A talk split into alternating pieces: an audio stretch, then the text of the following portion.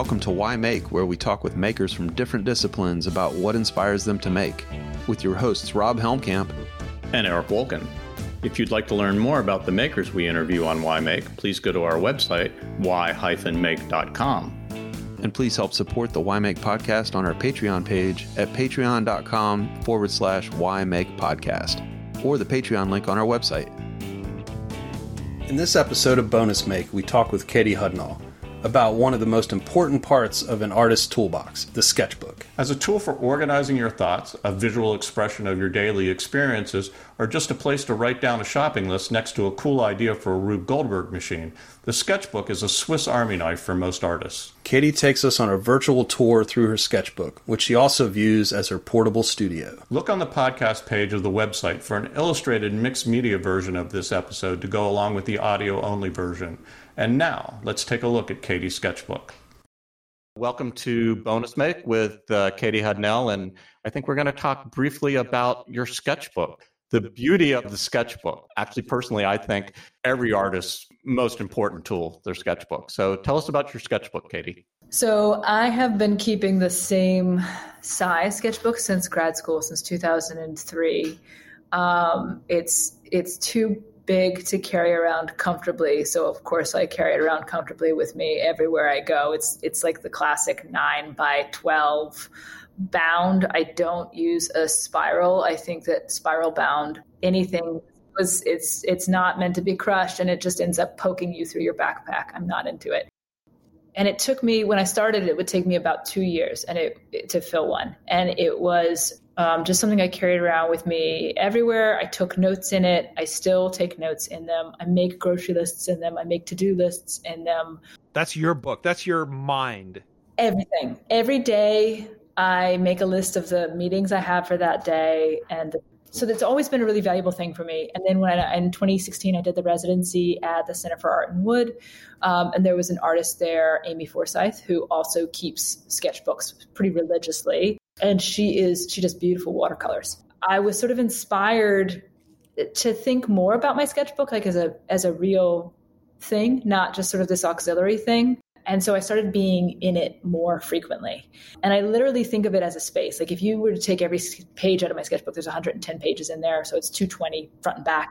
It's about 125 square feet. So essentially, when I'm walking around with a sketchbook, I'm walking around with a studio space that's 125 square feet. Uh, well, I just, yeah, square feet. Um, and I think about it like that. And then in 2018, right at the very beginning of 2018, I got sober and the, my evenings changed right? A little yeah, bit. yeah. Um, and so i started doing two things. I started going on very long walks and i started keeping essentially a journal um, in my sketchbook. It didn't make any sense for me to move that to something else. So it talks about the weather the day um, like the struggles I'm having with people around me, um, the struggles I'm having with myself. And so now I fill up one of these sketchbooks in about six months. And I don't know, it just feels like this really beautiful note to future Katie. And I, you know, I said in the podcast, like, I really do think of myself as three people, and it's helped psychologically just tremendously to sort of constantly feel like there's this past Katie and she's writing me a letter. She's let me know what's going on. And I understand that she is young and kind of stupid and has made some mistakes. And then there's me, Katie, right now. And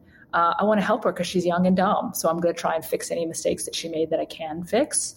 And then there's this future Katie who's coming in soon, and she's amazing. And I want to take care of her too. So I'm going to write her a letter, let her know what I'm doing. Hopefully, she'll be able to figure some shit out for me you know and so like like the sketchbook basically is a one directional conversation to myself. And i love taking notes. I have learned so much about how to do what we do as artists as teachers as um, woodworker as you know everything in my life as a drawer. Like i've learned so much from other people. And now like if someone offers me an artist that i should look at or a book i should read or if they show me a demo, like all that goes into that sketchbook. And I go back through them pretty regularly because they're not that far. Like I have four sketchbooks from the last two years of sobriety. And like it's really it's so lovely for me to be able to kind of go back through and, and see those. And then yeah, it's a lot of me trying to figure out how to make stuff. Um, but these past couple years have been especially uh, righty, like a lot of writing because I moved. I've had like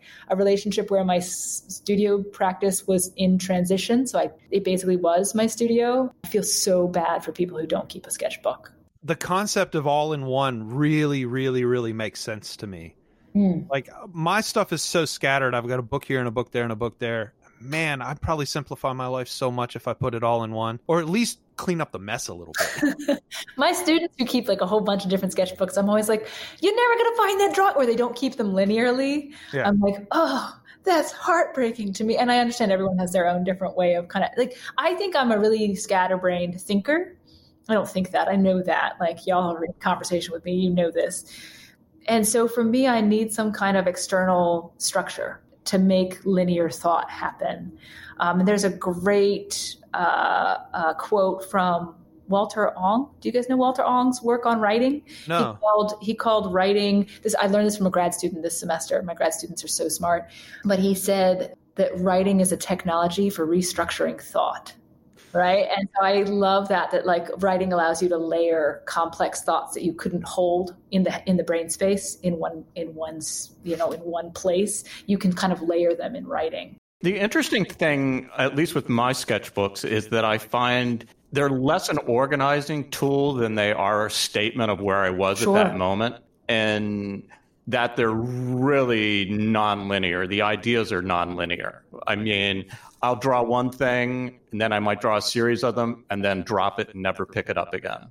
It's also amazing to me the few number of things that actually get built out of that sketchbook. It seldom does an idea go directly from the sketch to actually being made, but it's it's a wonderful day-to-day journal and I don't use it quite like you do, but there's a richness in notes because again, I was, I'm trying to describe these objects with words because my drawing fails really to describe them in three dimensions. yeah.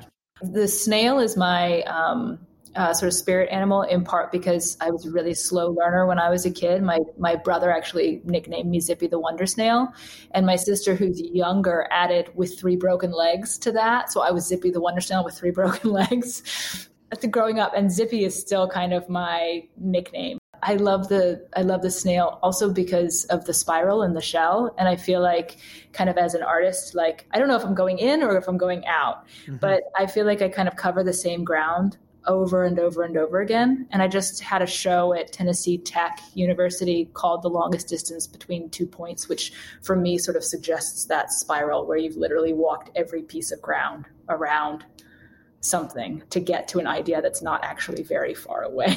It's the, the whole Rube Goldberg idea again. but like these things, I'm still like, I've been drawing these stupid brush things and making these forms. So it will have three little brush legs. That's so oh, okay. cool.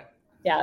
It's interesting. The whole brush thing has really taken off in the woodworking world as sort of an expressive object. We were talking with Andy Buck about making brushes, and then Ellie Richards about making brushes. It's uh, it's a it's a wonderful object because it it hints at function, but it doesn't really have. It can be an utterly sculptural. It can, object. and it kind of gives you this permission. I, I like for me, it gave me permission to make these really sculptural objects that again were carved, so they were very three dimensional in a way that my drawings were starting to be. But because I've been drawing creatures that have these sort of like odd arched legs for for years, and then I went to Rome in 2019 with a student group. I actually we went all over Italy.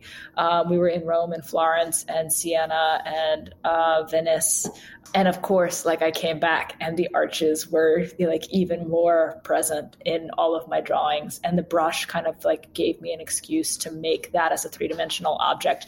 And I'm gonna blame uh, slash thank from the bottom of my heart Aspen Golann for some of that because she gave a wonderful, very simple tutorial on Instagram of how to make brushes right at the very beginning of the pandemic. I think she did it in April and it was like like here's a thing you can do at home with like very few tools. How amazing is that? I wonder if that's the the origin of uh, a lot of the brushes from Andy Buck and Ellie and They may have been. I think Ellie may have gotten it from Aspen. I know that I did. Um, I don't know about Andy, and I think um, a lot of my friends who've gone through the Krenov School have um, learned how to make their own tools. I mean, planes and chisels and and brushes as well. So I think that that's a tutorial that's been passed down through that school as well, potentially. Well, uh, I would encourage everybody that's out there that's listening to pick up their sketchbook and draw some fantastic brushes. So, Rob, do you do you have a sketchbook on your desk? Okay. Well, let's let's all of us put up our sketchbooks, and then can somebody take a screenshot? That was really fun. Thanks again to Katie Hudnall for letting us travel through her sketchbook, and as always, why make? Why make?